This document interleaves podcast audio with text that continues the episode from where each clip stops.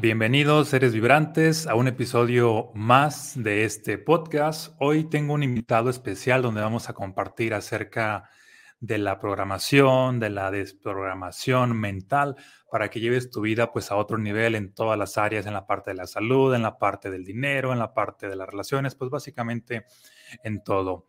El invitado pues es mm, Ricardo Martínez del Campo, un especialista en los temas de desarrollo humano, en terapias alternativas, está en el mundo de la espiritualidad, está, bueno, es doctor de profesión y es una persona pues que tiene mucho que aportar. Así que iniciamos. Adelante Ricardo, bienvenido, ¿cómo estás? Gracias Omar. Primero que nada, gracias, gracias por, te lo compartí antes de que comenzáramos, gracias por tu luz, gracias por compartir tu sabiduría y ser un instrumento muy poderoso para tal cual el desarrollo y la evolución de la humanidad. Gracias igual por abrir este, este maravilloso espacio. Y bueno, ¿qué te puedo compartir? Esto de la desprogramación, la reprogramación mental, a mí en lo personal me ha cambiado radicalmente mi vida y sí puedo decir radical de un lado al otro.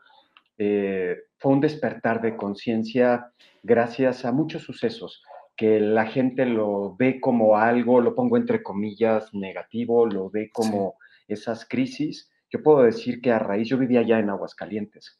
Ah, no sabía. Que, sí, vivía ya 10 años. Estaba en el hospital en la cardiológica y tenía mi consultorio. Me iba muy bien, no tengo más que dar gracias a Dios. Conocí gente extraordinaria, maravillosa, tal cual es eh, el estado de la gente buena. Me queda clarísimo. y cuando empezó la, la gran inseguridad por allá, pues yo viví parte de ello después de vivir un secuestro allá en, Aguas. Salí huyendo, me vine para acá, para Querétaro, y ahí fue cuando empezó ese gran despertar de conciencia. Eso que el ser humano le llama crisis, para mí fue un regalo, para mí fue una gran oportunidad de autoconocimiento, de autoanálisis, de introspección, de reflexión, de decir, ¿qué está pasando con mi vida? ¿Qué es lo que he hecho? ¿Qué poder y potencial tenemos los seres humanos? Para crear, pero también para destruir. Y ahí empezó, ahí empezó mi gran aventura. Esto te puedo decir que fue hace 12 años. E, es, decir, en tu caso, mm, tocaste fondo o inició este despertar después de una serie de, de, situaciones caóticas, como le sucede, creo que a la gran mayoría de personas que están en estos temas de conciencia y despertar, después de que toda su vida se torna un caos, tocan fondo y luego viene como este, este resurgir o esta transformación. Tal cual.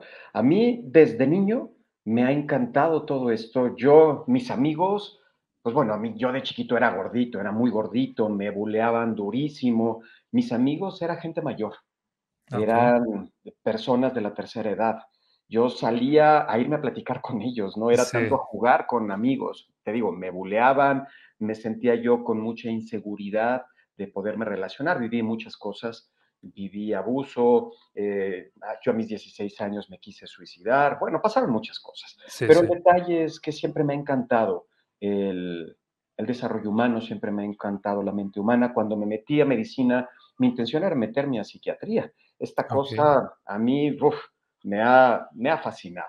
Sin embargo, sí estuve, yo puedo decir, bastante programado eh, en estar mirando al exterior no me mostraron, no me enseñaron y yo no lo había descubierto, esa belleza y esa posibilidad de aventurarse al interior y empezar a encontrar. Afuera buscaba y adentro me di cuenta que empecé a encontrar respuestas. Y, entrando de lleno al tema, ¿qué es para ti ah, programación y reprogramación mental? Desde niños nos están mostrando, nacemos con la esencia del ser humano, y dependiendo de donde nazcamos, nos están mostrando nuestros padres, abuelos, familiares, sociedad, cultura, religión, nos están mostrando lo que para ellos ha significado el amor, la paz, la gratitud, la felicidad. Entonces, como un teléfono celular, tal cual como una computadora, nos fueron metiendo programas. Y en los primeros años de vida, pues no, están, no hay esa conciencia. Somos como esponjas totalmente. En neurociencias está demostrado que nuestras ondas predominantemente cerebrales son eh, delta y, son eh, y teta. Entonces, estamos completamente como esponjas absorbiendo información. Y esta información fueron programas que ahí se quedaron, fueron emociones que ahí se quedaron, fueron creencias que ahí se quedaron. Y estos programas se quedan metidos en el subconsciente. Y como decía para mí sabiamente Carl Gustav Jung, un gran ícono del siglo pasado. Él compartía el padre de la psicología analítica. Él compartía que hasta que lo inconsciente, lo que tenemos bien mm. guardado, no lo hagamos consciente, no alcancemos a mirarlo. El subconsciente, el mundo de los hábitos, de los rituales, de los repetitivos, seguirá rigiendo tu vida y eso tú le llamarás destino. Yo le digo a la gente, no es destino, no es tu cruz, no es tu culpa, no es que Dios no escuche tus plegarias, no es tu karma, sino simplemente que todavía no has generado esa conciencia como decía Facundo Cabral, no estás deprimido, estás distraído. Y distraído por estar afuera, por estar persiguiendo. Eh, vacíos interiores los queremos llenar con el exterior. Me sentí solo y entonces quiero, quiero el acompañamiento afuera, porque no sé cómo hacerlo adentro. Entonces, esto para mí fue un parteaguas, empezarme a dar cuenta que habitualmente lo que estoy buscando afuera es porque existe una carencia en mi interior. ¿Y de qué se trata? De llenarlo en mi interior. Primero descubrirlo, descubrir ese programa, descubrir esas creencias de que tú no puedes, tú no eres suficiente, tú no tienes la capacidad, es que no lo vas a lograr, porque esto alguien importante en nuestra vida, en nuestra infancia, nos los dijo.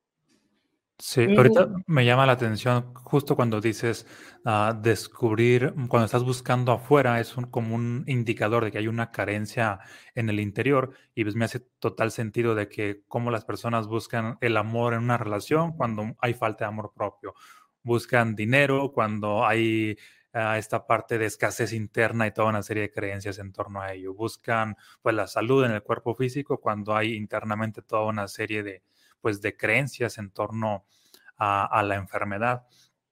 ¿Cómo ves tú esto de cómo es como se puede las personas reprogramar nuevamente para tener una vida más abundante? Para mí lo primordial antes de quererse reprogramar es identificar qué programa hay. como te decía, como un teléfono. Si yo, no, si yo no me doy a esa tarea de aventurarme al interior para descubrir esa creencia, ¿qué, programa voy a quitar? y mm, reprogramarme, ¿cómo? Eh, hay muchas leyes, hay leyes universales. Una de ellas es la inercia. La inercia es que nos va a regresar al estado anterior. ¿Cuántas veces la gente está queriendo hacer un cambio, pero todavía no le ha encontrado un valor, no le ha encontrado un para qué? No ha descubierto esa semilla y empieza, empieza con mucho esfuerzo y de repente lo soltó y ¡brum! Vámonos para atrás. Viene ese autosaboteo, viene el regreso hacia el estado anterior, el estado confortable para la mente humana. Es regresarnos hacia allá. Entonces, ¿qué es? Para mí, ¿qué es lo primero? Empezar a identificar. Y para lograr identificar, hay una herramienta poderosísima que tenemos los seres humanos. Bueno, son varias. ¿Cuál sería? la palabra. Oh, la palabra ordena, pero no ordena en el ámbito de tienes que, debes de. Muchas veces los seres humanos piensan o llegamos a pensar que tenemos todo muy acomodado en la mente. ¿Y cuál? Es un caos terrible. Cuando a la gente le decimos, a ver, ¿cuál es tu deseo? ¿Cuál es tu objetivo? ¿Cuál es tu propósito? Automáticamente la inmensa mayoría de la gente dice, es que ya no quiero esto, ya no quiero lo otro. Dije, a ver, espérame, yo no te pregunté qué es lo que no quieres. Sí, ¿Qué es lo que sí quieres? Tal cual. Ahí entra una frase bellísima que le decía Buda, Siddhartha Gautama, que le decía a sus discípulos, ¿quién mueve tu lengua cuando tú hablas? Mm, Entonces, empezar a darme cuenta que la palabra no es casual. La palabra me dice, y aquí hay neurociencias, pero no nos vamos a meter en ello, es bellísimo, la palabra me dice en dónde está el pensamiento.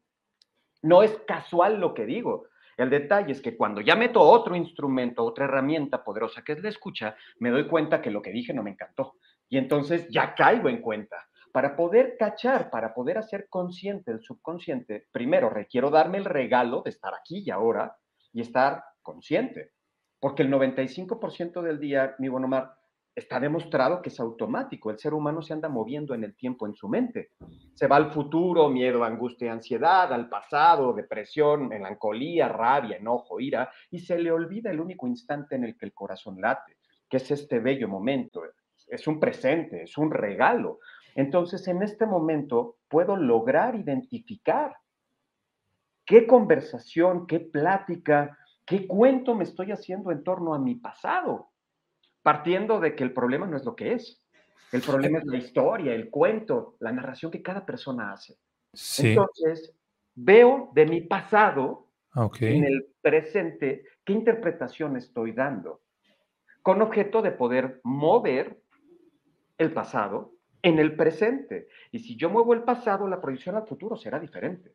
Para proyecciones de futuro, primero requiero irme al pasado y moverlo, donde están esos sistemas de creencias, donde están esos no puedes, no mereces, no lo vas a lograr, no tienes la capacidad. que en este caso, en este caso sería tomar conciencia de las creencias no funcionales o negativas. Mejor no lo pudiste haber dicho. Tal cual. Empezarme a dar cuenta, yo le quitaría lo negativo. Porque yo digo negativo según quién y para quién. En, en, su momento funcionaron, ¿verdad? Claro, por supuesto. En su momento hay gente que ahí se pelea con el pasado. Le digo, espérame, no te pelees con tu pasado. No te pelees con lo que hiciste. No rechaces lo que hiciste. Porque si rechazas lo que hiciste sin darte cuenta, estás sembrando semillas de rechazo. Y lo que oh, siembras con certeza lo vas a cosechar. Vas a cosechar rechazo en abundancia y después vas a decir, qué mala suerte. No, no es mala suerte, sino simplemente es el resultado de lo que cosechaste en el pasado sin ser consciente, sin estar presente, sin identificarlo. Por eso la palabra, la palabra es tan bella. Como dice esta frase, no sé si es de Sócrates, o, pero dice algo así de, habla para que te conozca. Entonces, en ese momento en que empiezas a hablar, aquí coincido contigo en esta parte, porque muchas veces las personas tienen cierto problema y de pronto es de que se sumergen en el mundo mental. Voy a estar pensando y pensando y pensando, pero no expresan nada y prácticamente desde mi punto de vista también es de que ah, pues no hay un cambio en, en la programación de la persona o, o, no necesariamente se dio cuenta porque hay todo este caos que como tú lo has dicho, pues como no hay una expresión, no ha habido este orden. Entonces, ahorita por lo que escucho de ti, bueno, van tres herramientas muy valiosas, que sería el, la conciencia del habla. Por algo decía don Miguel Ruiz esta parte de ser impecable pues con tus palabras. Luego también la conciencia de, de, lo que escuchas, que están interconectados, lo que hablas y lo que escuchas. Y también por lo que escucho de ti es la observación pues de tu historia pasada para estar identificando pues patrones no funcionales para cambiarlos. Entonces irían tres herramientas muy valiosas para cambiar nuestra programación. Coincido contigo. Y aquí, complementando esto que estás compartiendo, es que la persona se dé el regalo de identificar. Lo digo en manera muy didáctica, solamente para poder expresarlo. Ante cualquier circunstancia de la vida, ante cualquier circunstancia de la vida, tenemos de dos. Y lo digo de forma didáctica. Súfrela o gózala. Hay gente que dice, a ver, ¿cómo la voy a gozar? Es que claro, es que eso que ves como oscuro también tiene su lado de luz y eso que tiene su lado de luz también tiene su lado oscuro. Eso, eso de la dualidad es, es bellísimo. Entonces es empezar a descubrir, primero, desde esa conciencia, escuchándote, y aquí complementaría, hay que entrenar a la escucha. Están en hemisferios completamente diferentes y en lóbulos distintos. Sí. En el frontal, en el área de Broca, tenemos el habla. La zona en donde más pensamos, la zona más cognitiva del cerebro es la corteza prefrontal. El lóbulo frontal es donde tenemos la frente. Ahí está esa corteza, es una capita que cubre la corteza prefrontal, ahí está el área más cognitiva. Y en el lóbulo frontal es donde tenemos el área de Broca, que es el habla. Están interconectados, entonces hablo sin ser consciente. Y esa es la belleza, Omar, porque puedo identificar el automático, puedo identificar la creencia, sí, pero es que cuando tenga, ahí está la creencia limitante que el ser humano no se da cuenta porque no está presente. Y sin embargo, nos programaron desde la infancia, la inmensa mayoría de la gente, a que los adultos, si, si está hablando, cállate. Primero me escuchas y ya después tú. Y entonces, ¿qué sucede? Que mm, fuimos activando diferentes zonas del cerebro. Pensamos que escuchamos, no, oímos. Mientras habla, el ser humano está oyendo, no está escuchando, no está activa, y esto está demostrado en neurociencias, no está activa la zona, la zona de la escucha como tal, que está en el hemisferio derecho, en el lóbulo temporal. Si nos fijamos, está en otra parte. Sí, sí, sí. ¿Qué es lo que requiero? Empezar a entrenar mi escucha. Como decía Jesús, tienen oídos, pero no escuchan. Me encantó. Hay tanta sabiduría cuando estoy consciente. Tienen oídos, pero no escuchan, tal cual.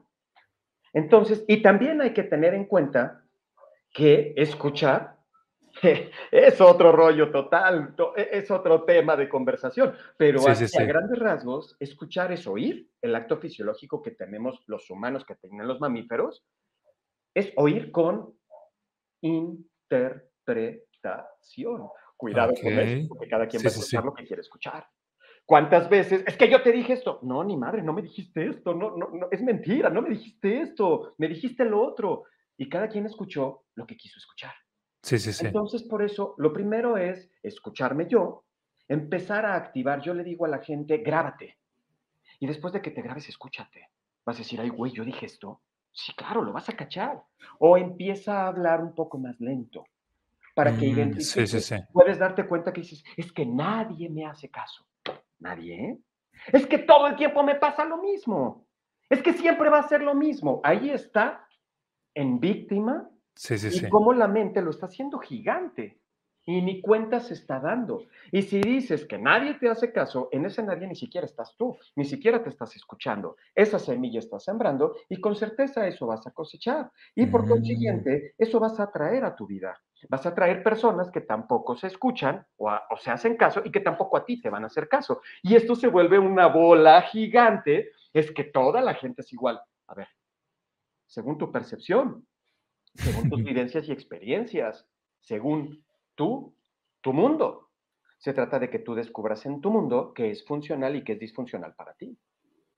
Sí, fíjate que ahorita me estoy acordando de cuando yo imparto sesiones con las personas uno a uno, ah, lo que hago siempre es, la mayoría de veces, grabarlas porque les digo, mira, acabas de decir esto, y es de que no, yo no dije eso, y es de que sí, ahorita lo vemos en la repetición, y es así de que les cae un 20 y otro y otro, porque efectivamente, como lo acabas de decir, pues no, no escuchan lo que están hablando. Y fíjate que algo que empecé yo a practicar de manera personal siempre que tengo una reunión con alguien, uh, me he empezado a contar esta historia y me funciona de que vamos tres personas, así de que, ok, esa persona, yo y mi otro yo, es decir, estamos yo y mi otro yo, eh, lo, lo, hago con esta intención de a ver qué es lo que estoy diciendo, porque no nada más es de escuchar a la otra persona, es una parte de mí, así como tú lo mencionas, habla y también otra escucha, pero para eso me empecé a contar esta historia y ahorita que te escucho, pues me hace sentido de que, ah, mira, pues somos pues en mí somos dos personas y de esa manera hay como, como un mejor diálogo con la, cuando me junto con una tercera persona. Qué increíble esto. Esto es que te estás dando ese permiso de, irte conociendo, de estar en esa introspección. Es uno de los pilares fundamentales, mi buen Omar, en la física cuántica y también en la ontología del lenguaje y en muchas otras ramas. Sí. El observador le da forma al observado. Entonces, se trata de que tú empieces a ser un observador un observador de tu vida, un observador, empezar a, descubrir, porque hasta que tomas realmente conciencia, yo me encanta decirle a la gente, ¿quién eres? Esta pregunta para mí es, está trilladísima, porque la gente dice, es que soy Ricardo, no, para mí ese es tu nombre. Ay, bueno, es que soy, soy hombre, tampoco, es tu género. Ah, bueno, es que soy ginecólogo, esa es tu profesión. E, e, es que, bueno, soy... Y no, no nos mostraron eso, qué poder y potencial habita en el interior de cada persona. Entonces, partiendo de ahí, ¿quién eres? Empezar a observar, porque si no, vas a estar viviendo la vida programada. Y por eso hay tanta tristeza, melancolía, rabia, enojo, ira. Yo cuando empecé a descubrir esto, Mar, se me cayeron los calzones. En medicina no me mostraron sobre la biodescodificación. No se habla en la medicina sobre biodescodificación. Biodescodificación es el cuerpo grita lo que la boca calla. Es empezar a descubrir las causas psicoemocionales de las enfermedades. No nos las mostraron. E incluso se ve como una charlatanería en algunas ocasiones. Completamente. Completamente. No nos mostraron de que el cuerpo, y lo digo como médico y como especialista, y se lo digo a la gente que nos está escuchando, el cuerpo jamás, y sí meto esta palabra, jamás es un enemigo a vencer. Mm, jamás. Es nuestro mejor aliado. Es el único realmente que nos pertenece, y lo pongo entre comillas, y que depende 100% de mí.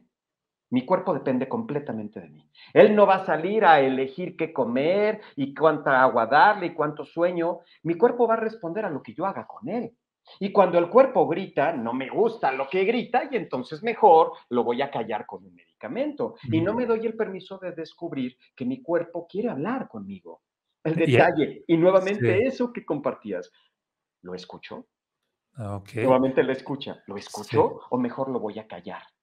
Como callo también a mi mente. No quiero escuchar a mi mente y entonces me pongo de un workaholic. Me pongo a trabajar, a trabajar, a trabajar o me voy eh, al alcohol, me voy a la droga, me voy, me voy. Y esto simplemente es descubrir el para qué lo estoy haciendo, no el por qué. ¿Por qué voy a navegar en modo víctima? Territorio del exterior, territorio de culpar, juzgar y etiquetar a los demás. Oye, y tiene mucho sentido, tiene mucho sentido cuando por lo regular las personas no escuchan lo que hablan, también son las mismas que no escuchan lo que su cuerpo les habla y no escuchan lo que en su propia mente pues, está bombardeándolos con pensamientos. Entonces, como no escuchan en, en general. Tal cual. Prácticamente. Oye nada más. Y no me gusta. El cuerpo humano es nuestro, es nuestro mejor instrumento de vida. Realmente venimos a este mundo, a esta 3D, a algo. Y eso que venimos es a sentir. Venimos a sentir, Omar. Por eso se llaman órganos de los sentidos. Venimos a interpretar lo que llamamos, y lo pongo entre comillas, realidad. Yo le pregunto a la gente, ¿realidad según quién y para quién? ¿Qué es realidad para ti? ¿Lo que ves afuera, esto sólido es real? Entonces, ¿lo que no es sólido no es real?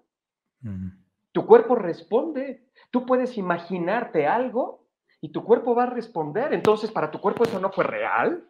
Yo lo pongo por eso nuevamente entre comillas. ¿Tú te imaginas una escena de terror? Vas a narrarte el terror y es tan maravilloso tu cuerpo que va a empezar a producir una neuroquímica y una bioquímica acorde para que sientas terror. No te va a producir una bioquímica de paz y de amor. Ahora sí que en tu universo interno, que es el cuerpo, eso ocurrió. Sea haya pasado en el universo externo o solamente haya pasado en tu imaginación, pero ocurrió en tu cuerpo. Qué belleza. Y tu cuerpo te ayuda a que te des cuenta en dónde estás. Ok. ¿Dónde está tu mente? No es un enemigo a vencer, reitero. Es tu mejor aliado desde el primer momento en que el óvulo y el espermatozoide de tus progenitores se unió hasta el último latido. Tu corazón en esta tierra, perdón, tu cuerpo en esta tierra es tu mejor aliado. Te va a acompañar, te va a ayudar a descubrir en dónde está tu pensamiento para esa introspección, para ese autoconocimiento, para ese análisis, para empezar a darte cuenta qué programas están siendo disfuncionales, que te están generando malestar y por consiguiente enfermedad. Oye, y tú, por ejemplo, en todo este tiempo que has estado, pues, ayudando a las personas, ya sea en terapias, cursos, sesiones uno a uno, de cualquier método que utilizas, ¿cuáles has visto como que han sido las barreras más comunes? Las creencias, los paradigmas imperantes. Estos mendigos paradigmas, estas creencias, el que no es cierto, demuéstramelo. No se puede, demuéstramelo. Para mí una de las principales barreras es que el ser humano está hacia afuera. Yo cuando hago una sesión uno a uno, voy a dar una plática, voy a dar una conferencia, les pido tres cosas a las personas. La primera es que se den permiso. ¿Y permiso de qué? De ir adentro. Porque habitualmente el ser humano está afuera. La inmensa mayoría, 95% del día es automático, el ser humano está afuera. Y no está escuchando el ruido mental. No alcanza a escuchar ese ruido mental a ese loco, a esa loca de la casa. Estaba dando un día una sesión y me encantó, una persona me dijo, Ricardo, ya le puse nombre. Y yo, ¿cómo le pusiste? Me dice, una mujer, me dice, le puse Lucrecia. Le dije, ¿por? Dice, porque está bien pinche loca y bien necia. Y dije, claro, es Lucrecia. Porque sí. en efecto, ahí está esa voz repitiéndote, ahí está diciendo. Entonces, que se den permiso de ir adentro, que empiecen a mirar qué película están proyectando y qué historias están contando. Es importante empezar a generar esa conciencia. Les pido eso. La segunda que les pido es completa y absoluta honestidad. ¿Con quién? Con ellos mismos. Sí. A mí hay gente que me dice, te voy a ser bien honesto. Le digo, a ver, espérame, no te confundas. A mí no. Yo no vengo a lucir bien contigo, yo no vengo a buscar un like, yo vengo a sumar. La honestidad es contigo. Y si te vas a mentir, ¿cuál es el propósito de mentirte? Como le digo a la gente, ¿quién vive la tristeza? Tú. La depresión, tú. La rabia, tú. La ira, tú. El coraje, tú. La diabetes, tú. La hipertensión, tú. El cáncer, tú. La obesidad, tú. O sea, tú estás viviendo eso. Y aún así te autosaboteas. ¿Con qué fin? Hay que encontrar ese regalito oculto. ¿Cuál es el propósito por el cual te sigues autosaboteando? Descubrir que tal vez fui abandonado, me abandono sin darme cuenta, y el regalito oculto es llamar la atención, con tal de mm. tener ese acercamiento. Cuando encuentro ese regalito oculto me doy cuenta que el precio a pagar era altísimo. Ok. Aquí se puede meter la palabra siempre, siempre, todos los seres humanos, y puedo meter también el todos. Siempre todos estamos pagando precios. Sí, totalmente. Si hablas, pagas un precio. Si te callas, pagas un precio. Si comes algo, pagas un precio. Si comes otra cosa, pagas otro precio. La pregunta es, ¿el precio que estás pagando es consciente o inconsciente? ¿El precio te acerca o te aleja a tu objetivo? ¿El precio te genera bienestar o malestar? ¿El precio suma en tu vida o resta en tu vida? Construye en tus objetivos o destruye tus objetivos, pero para eso requiere estar consciente. Entonces, la primera, que se den permiso. la segunda, la honestidad. Y la tercera, es una aventura interior. Vamos a bloquearnos, vamos a cerrarnos del exterior. No se trata lo que te hicieron, te dijeron, te tornaron.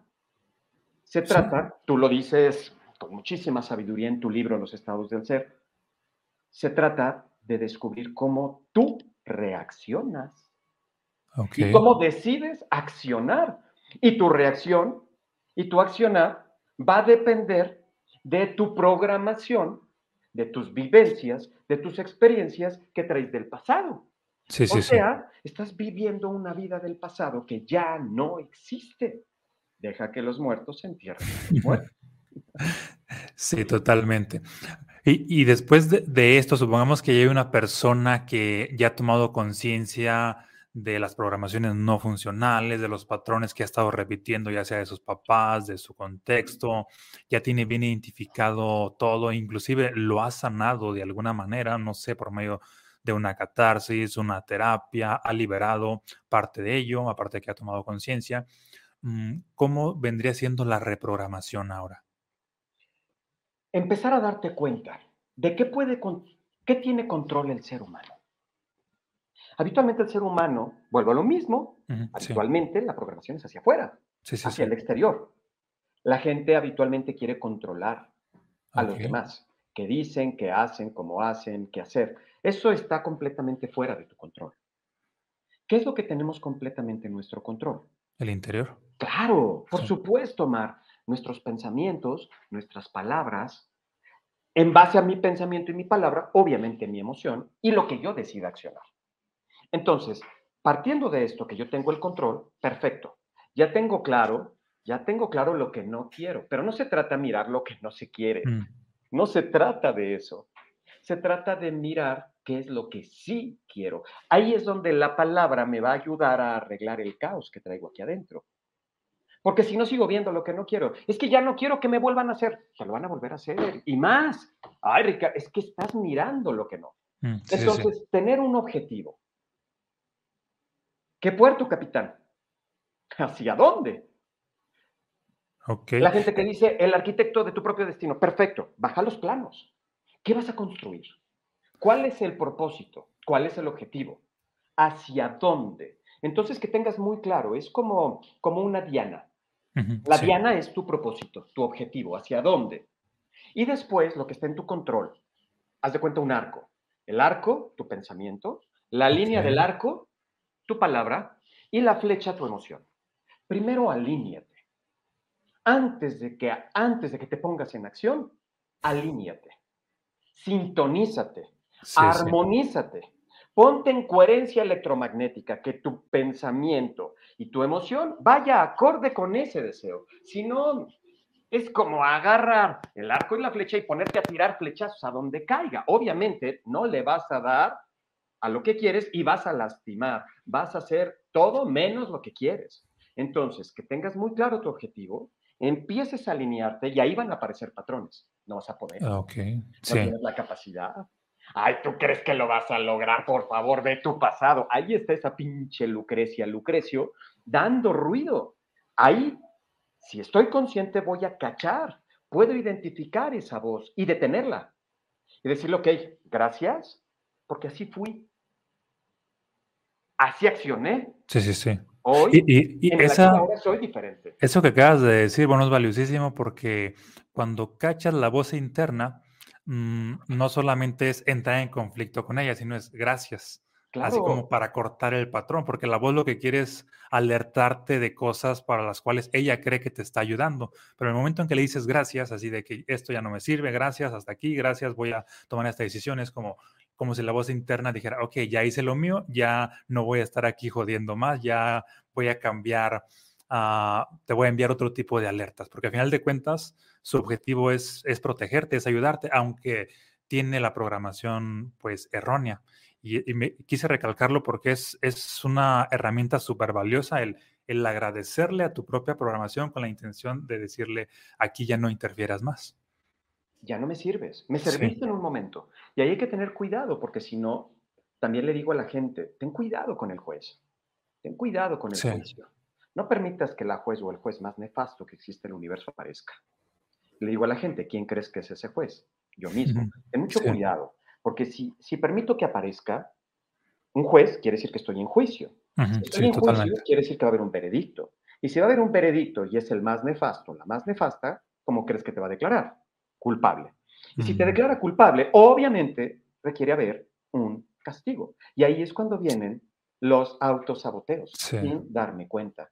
Es un tipo de castigo porque no me siento merecedor, porque creo que no soy suficiente, porque creo que puedo dar más, porque no es momento. Y entonces sin darme cuenta me estoy autosaboteando, sin darme cuenta. Oye, esto que acabas de decir es valiosísimo. Entonces, no lo había pensado así. Entonces, el juicio vendría siendo como el detonante que te lleva al autosabotaje. Tal cual. Tal cual es uno de los principales detonantes, claro. Por supuesto. Y entonces me voy a sentir culpable. Y culpable de algo que fue. Yo le digo a la gente, espérame, ¿en qué modo vienes? ¿Víctima o aprendiz?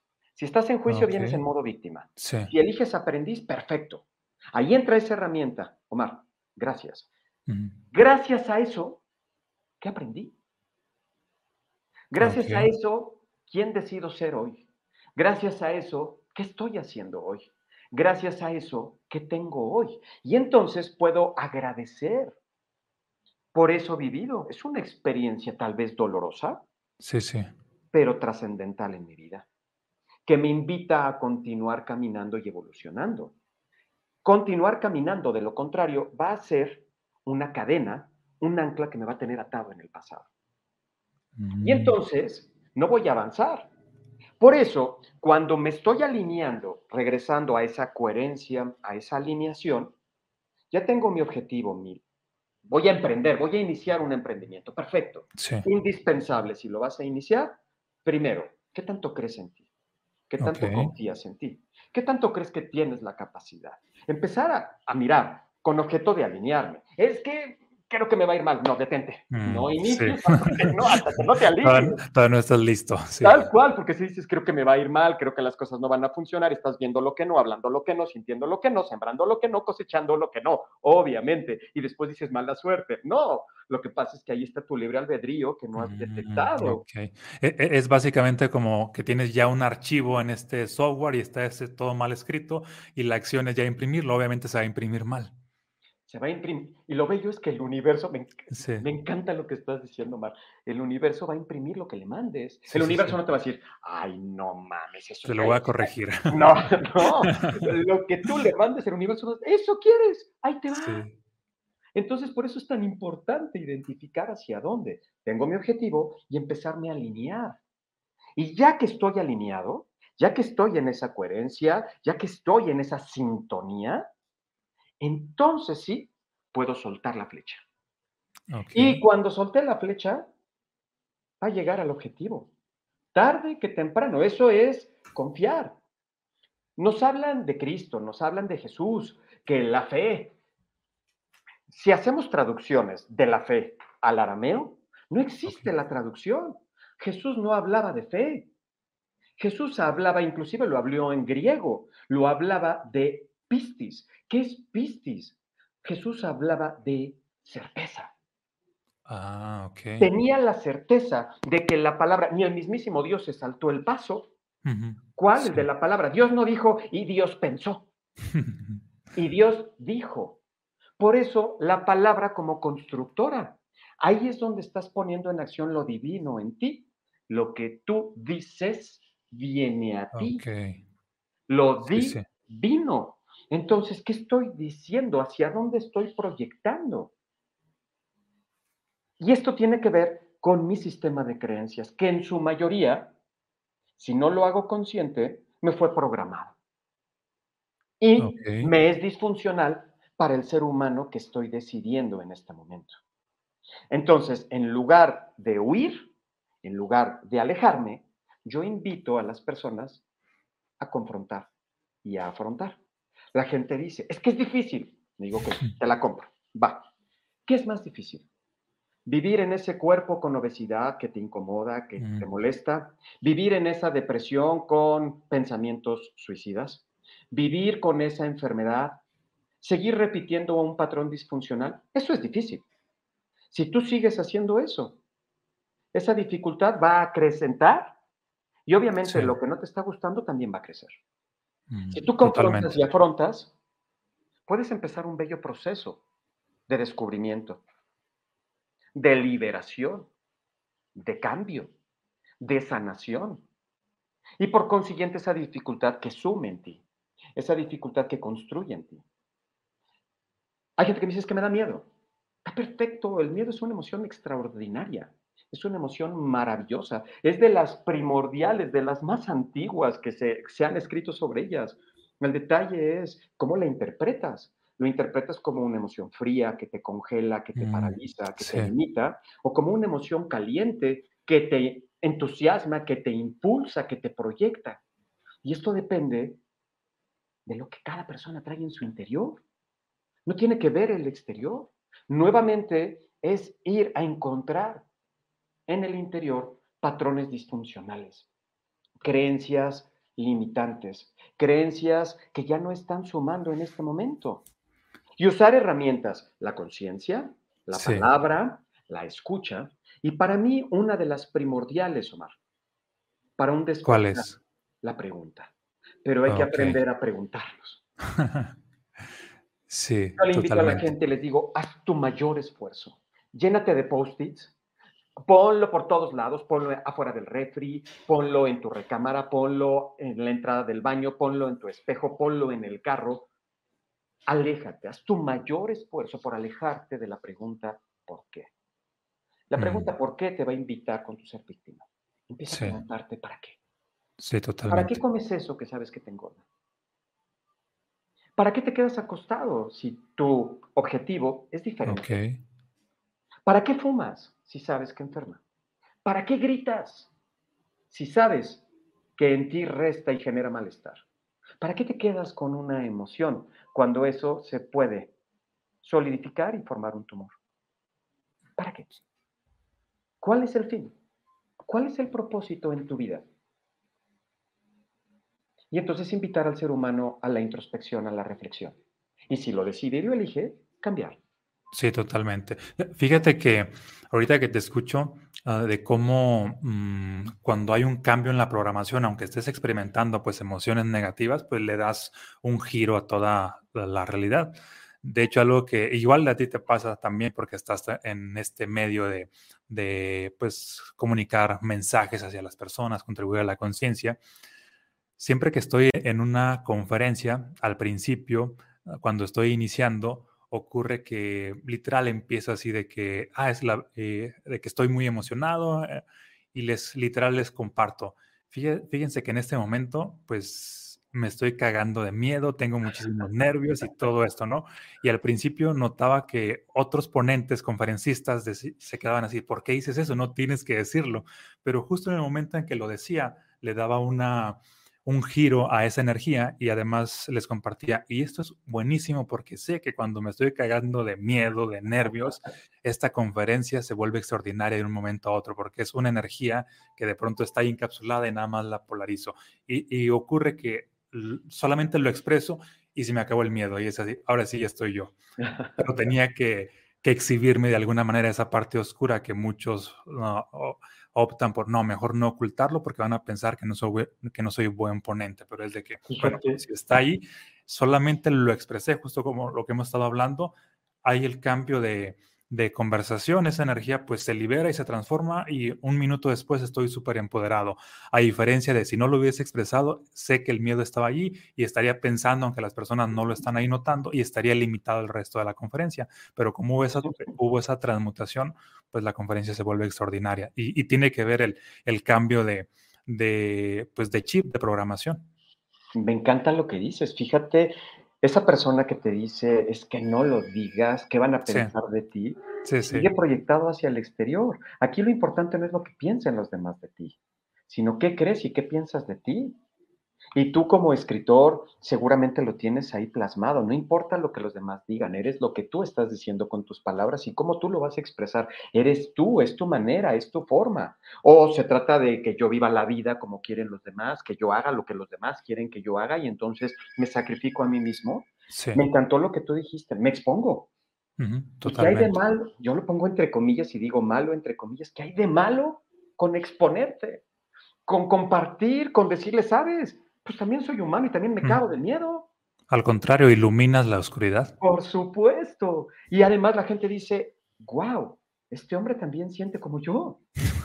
Y eso está increíble, porque entonces estás desmantelando al ego. El ego de que, ah, yo soy, yo hago, yo torno. Ok, ¿quién eres tú? Estás buscando aprobación y aceptación afuera. ¿Tú te estás aprobando? ¿Tú crees en ti? ¿Tú confías en ti? ¿O estás esperando que los demás te lo digan? Sí, totalmente. Totalmente. Mm, ¿Algún ejemplo que nos pudieras compartir de transformaciones, ya sea tuya o de alguna persona a la cual has apoyado ah, con el cambio de, su realidad al utilizar estas herramientas para inspirarnos un poquito? Una historia. Mira, ¿qué tan poderoso es esto? Ok. Tú lo sabes. ¿Qué tan poderoso, qué tanto poder habita en el interior de cada persona es impresionante. ¿Qué tanto me ha movido esto? Ahorita claro que me llegan varios a la cabeza, pero simplemente para decirle a la gente que nos escucha y a ti, ¿qué tanto ha impactado esto en mi vida? Cerré mi consultorio como médico. Wow. Cerré mi consultorio, lo, tenía en el Hospital Ángeles del Pedregal, en la Ciudad de México. Cerré mi consultorio y dije, por ahí no va. Después de más de 25 años como médico, como especialista de un centro de excelencia médica aquí en México, dije, mm, mm, por ahí no va. Esto no me está funcionando, esto en mi interior por ahí no. Cierro el consultorio, seguramente han escuchado el mata la vaca. Sí. Mate mi vaca y la magia apareció. Porque entonces me enfoqué completa y absolutamente en esto. Mi vida hoy en día es esto completamente. ¿Qué tanto ha pasado? Primero una experiencia mía. Yo no hablo si no lo he vivido. Yo cuando vivía en Aguascalientes, fumaba una cajetilla de cigarros al día. No hacía ejercicio. No tenía tiempo, obviamente. Si querías una cita conmigo, tenía lugar hasta mes y medio, dos meses después. No tenía tiempo. Agua, por favor, ¿cómo voy a tomar agua? Me oxido. Refresco, por favor. Ah, pero de dieta. Hacer ejercicio, jamás. Yo tenía un poco de sobrepeso. Meditar, yo no soy yogi. ¿Cómo? Esto de desarrollo personal, por favor, eso es, eso es puro show. Científico, a mí dame artículos, a mí demuéstrame. O sea, estabas en el área de la salud, pero no necesariamente practicabas hábitos de salud en su momento. ¿Cuánta gente está metida en muchos lados sin ser conscientes y sin ser congruentes. Tal cual. Por eso digo bendito secuestro. Y sí lo digo así porque me invitó a darme cuenta de lo que hacía. Después de eso, yo, yo crecí en una familia ganadera.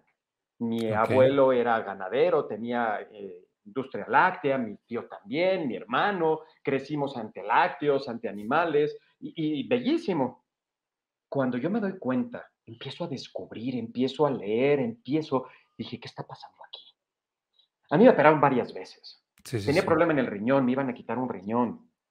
Tenía, eh, me quemaba el esófago. Tenía algo, fui con un, con un gastro, ahí en la cardiológica, fui con un gastro, me hace una endoscopía y me dice, amigo, vas que corres, que vuelas al cáncer.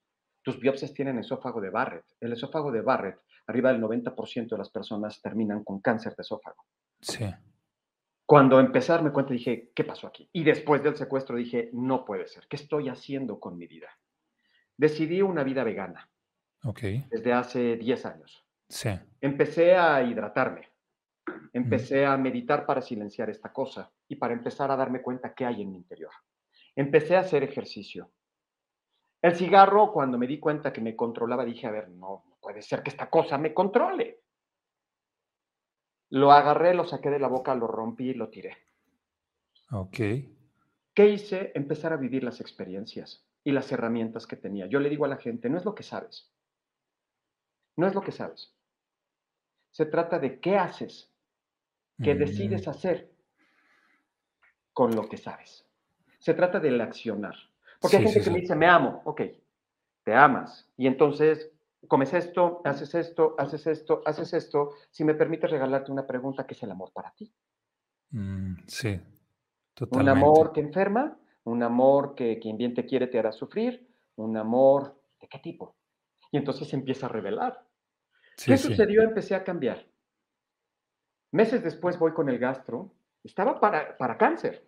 Me dice, güey, ¿qué hiciste? Yo nomás me río y le dije, cambié. Me dice, no tienes nada. No tienes nada.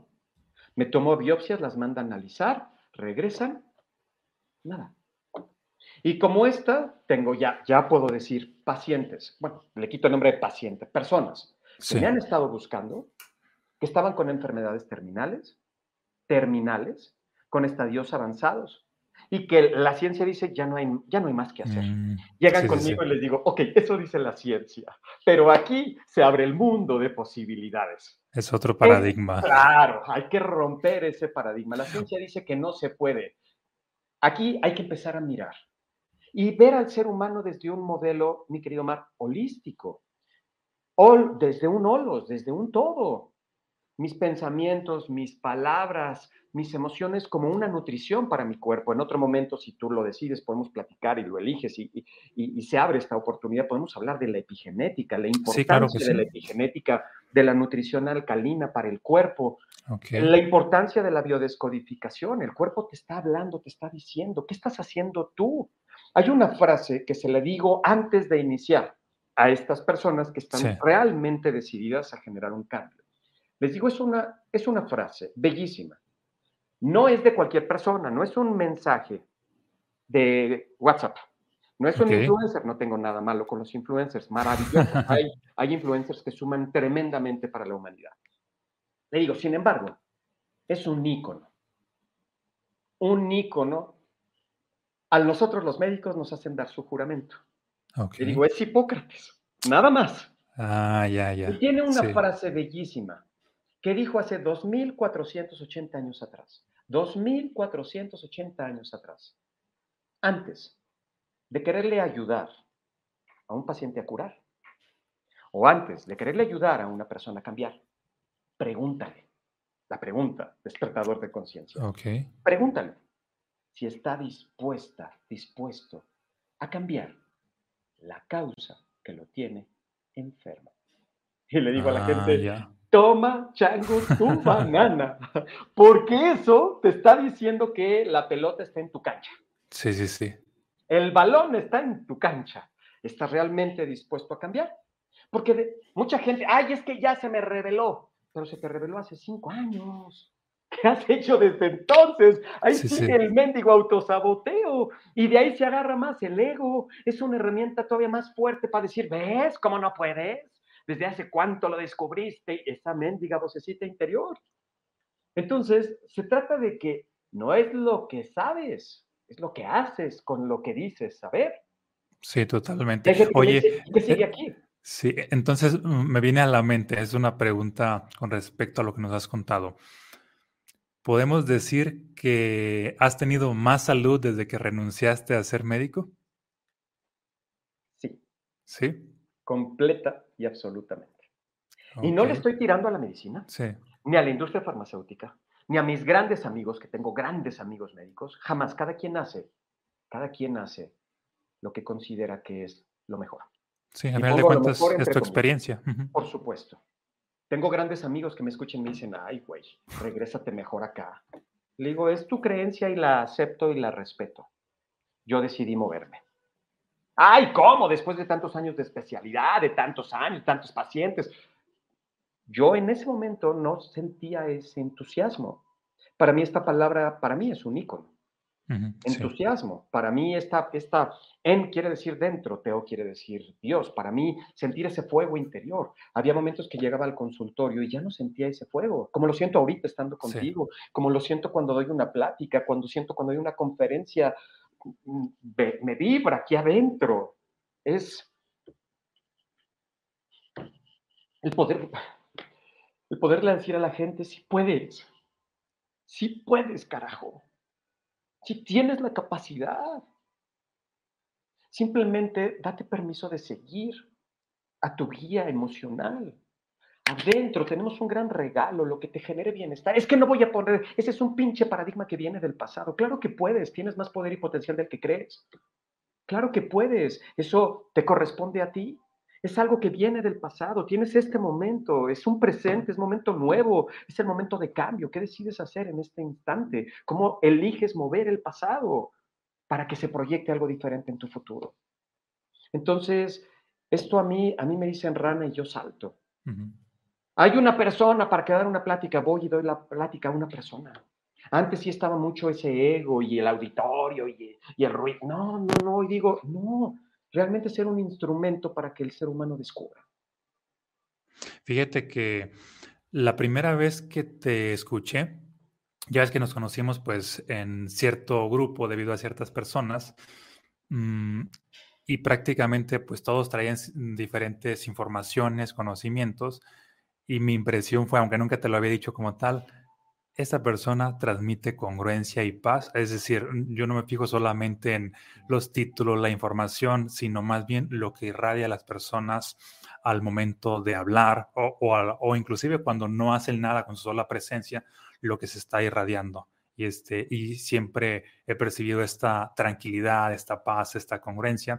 Y hoy que te escucho, bueno, es la primera charla que en realidad tenemos oficialmente, uh, que dure más de cinco minutos y prácticamente pues aquí confirmo todo lo, lo que pues intuía de ti en ese momento. Dije, no quiero pasar la, la oportunidad de, decírtelo porque a final de cuentas creo que esto es mm, lo más importante con respecto cuando hablamos de un buen maestro. Muchas veces hay la confusión de que maestro es el que enseña y no, ese es profesor, el que enseña es el que transmite lo que es desde su propio ser. El profesor sí transmite sus conocimientos, pero el maestro desde una filosofía más profunda transmite lo que es y obviamente lleva implícitos también los conocimientos, pero es más importante pues desde dónde los está transmitiendo. Valoro, valoro muchísimo tus palabras, las guardo en mi ser. Y pues lo sabes, Omar, no puedes ver en mí lo que no habita en ti. Entonces, esto tan bello que, que dices de mí, pues es el reflejo de lo que también habita en ti. Por eso igual, el conocerte, el conectar contigo, en cuanto vi que estabas escribiendo este libro, me puse en contacto con decir, quiero, quiero tu sabiduría, me encanta lo que tú transmites, me encanta también lo que tú haces, me encanta ese don, ese don que tienes de tocar corazones y de la manera en cómo lo haces. Entonces, no tengo más que decirte gracias, mi querido Mar. Gracias, hermoso ser, por, por esta labor y por permitirme en estos momentos eh, contribuir a lo que tú estás haciendo, sumar a lo que tú estás haciendo y si, y si se puede sembrar esa semillita de posibilidad en el corazón de la gente, pues está increíble porque obviamente va a dar frutos y son frutos muy hermosos. Yo creo profundamente en esto, mi vida cambió, radicalmente mi vida cambió voy a cumplir la próxima semana 52 años y me siento como nunca me había pues, sentido. Te ves de muchos menos. Gracias. Eh, amo, amo esto, la relación que tengo, lo que, lo que decido. Y desde mí, desde mí, mi vivencia, por eso, ¿cómo voy a hablar de nutrición con una coca? ¿Cómo voy a hablar de nutrición con un refresco, de, con un cigarro, de salud, de bienestar? Digo, primero lo pruebo. Hay gente que me dice esto, ponte a leer a Bruce Lipton, escucha sus conferencias, las habla muchísimo mejor de como yo lo puedo hablar. Ve con Joe Dispensa, tu libro que lo he recomendado mucho, acércate a Omar. Lo van a decir muchísimo mejor de lo que yo lo puedo decir. Pero sí te puedo hablar desde mi experiencia, sí te puedo hablar desde mi experiencia, mi vivencia y de decirte, sí funciona. requiere de, se requiere de algo, y algo muy importante Acuérdate que iniciamos esta plática. Yo decía, está esa ley de la inercia. Se requiere algo muy importante. ¿Qué sería? digo a la gente, ¿qué ponen las gallinas? Ah, ya. Me encantó. Ah, ya. le digo, ok, pero no solamente requieres de tener a una gallina al lado. Sí. Necesitas que te acompañe un mendigo gallinero. Necesitas muchos huevos. Sí, sí, sí, totalmente. Muchos huevos porque el cerebro te va a querer llevar al estado de confort. Yo no sé quién le puso esa palabra, es el estado más disconfortante que hay, pero te va a querer regresar al estado ya conocido, aunque sea horrible para ti. Te va a querer llevar para allá. Y se requiere de eso que pone la gallina del huevo para decir, a ver, espérame, gracias nuevamente, hacer las paces y aunque digas no, dar tu mayor esfuerzo para empezar a ponerte en acción, para empezar a reprogramarte. Ahora sí, ya viste tu objetivo, requieres de ponerte en acción, no solamente estar aquí Saberlo, sí. Una idea sin acción es ficción, deja de vivir de la ficción. Es que llevo años así, perfecto. Llevabas años así, ¿qué decides a partir de ahora? ¿Qué eliges? ¿Qué acciones te van a apoyar para la construcción de eso que tú estás diciendo? Sí, definitivamente, ya que cada vez que aprendes algo nuevo. Por, ejemplo, hay muchas personas que se la pasan de pronto ah, leyendo libro tras libro, viendo video tras video, curso tras curso y muy poca acción. Y ocurre de que pues tienen muchísima información, pero prácticamente su vida sigue en la, en la, misma. Y no es que el curso, el libro, el video no haya funcionado, es de que prácticamente no han, ah, ahora sí que cambiado de chipa, de que si aprendes una sola cosa, pues uh, aplicar un poquito de, ese, de esa cosa inmediatamente, que no se quede así más teoría, más, más teoría, más información, y, de esa manera hay más crecimiento, aunque no sepas tanto, aunque leas solamente un libro al año, pero si practicas 10 enseñanzas de ese libro y le haces parte de tu estilo de vida, pues tienes más transformación que el más erudito de todos. Acabas de decir esa palabra.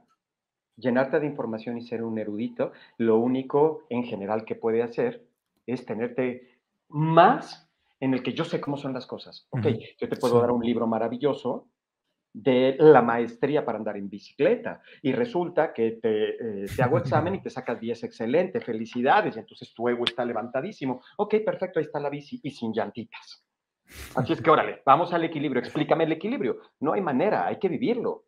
Sí, no totalmente. Sé si, no sé si conoces, lo, voy a hacer de esta manera, no sé si conoces, hay un gran, para mí es un gran, un gran escritor que escribió un libro que para mí impactó, y te lo digo. Omar Valen, no sé si lo conoces. Ok, sí. Escribió un bello libro que se llama Los estados del ser. Ok. No sé si lo has leído. Sí, 12 veces de hecho, y todavía no lo capto. bueno. y me encantó, y todavía no lo capto. Y hablando de los estados del ser, sí. me hace mucho sentido. Es un estado, la felicidad es un estado. ¿Qué decides hacer desde tu interior en ese estado? Como tú sabiamente lo dijiste, Omar, no se trata de leer 400 libros y tener una libritis, una cursitis. Tú hablabas de Miguel Ruiz, también lo, menciono, te menciono a ti, un gran ícono mexicano, eh, y deseo que te vaya extraordinario y que, que todos tus libros, obviamente, los lea mucha gente.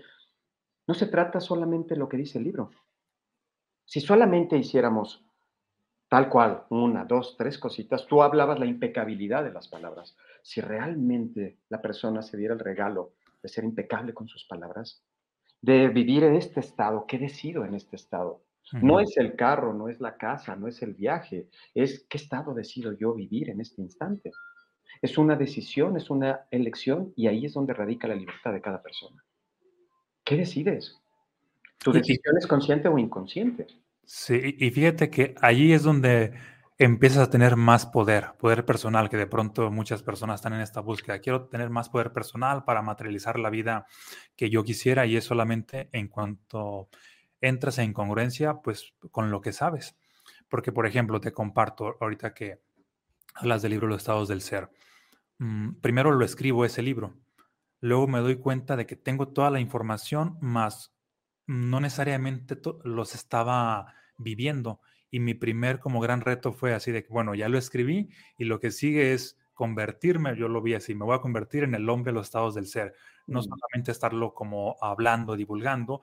Y curiosamente, mientras más trabajaba en mí, el libro empieza a abrir caminos por sí solo, porque al principio era el chip de que, ok, requiero dar a conocer este libro y, y me di cuenta de que no, bueno, es, parte de, pero es más importante es entrar en congruencia con lo que ya escribí y el libro abre caminos por sí solo. Y empezó a surgir la magia desde que entré a este estado de congruencia y prácticamente así aplica no solamente con lo que yo escribo, leo cualquier libro y es de que, ok, aquí voy a practicar esto mm, para vivir esta experiencia.